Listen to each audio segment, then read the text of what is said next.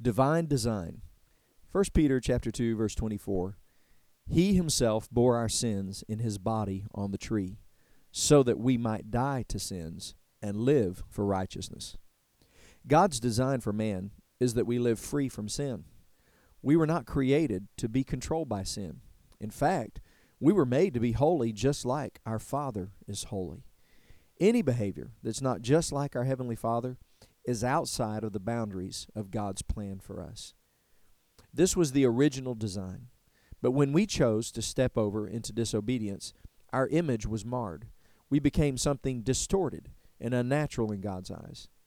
His answer to our dilemma was the cross. When we speak of restoration, we think of a renewed relationship with God, and that is part of Christ's work.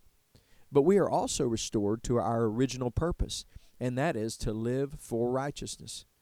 We cannot continue to be friends of God and use our minds, bodies, and emotions in sinful behavior. To love the Lord with all your heart, all your soul, and all your mind is the ultimate purpose for the cross. To be a recipient of forgiveness of sins and yet still live for unrighteousness is spiritual adultery.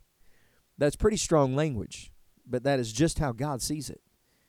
Guilt will never be a strong enough motive for us to pursue righteousness.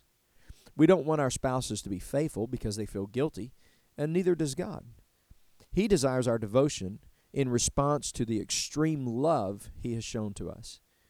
Here are some practical steps to pursuing righteousness. 1. Determine in your heart that you are not a sinner, but a saint of God. You are a new creature in Christ. 2. Put away every hint of intentional sin. 3. Practice righteousness. Just like a musician practices their instrument, practice purity.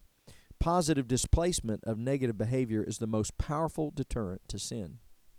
And four, confess and turn from your failures while celebrating your victories. Finally, live life with others who are pursuing God's design for their lives. When we are connected with believers who are on the same path to purity, we will be mutually encouraged and strengthened. Remember, you are divinely designed for righteous living.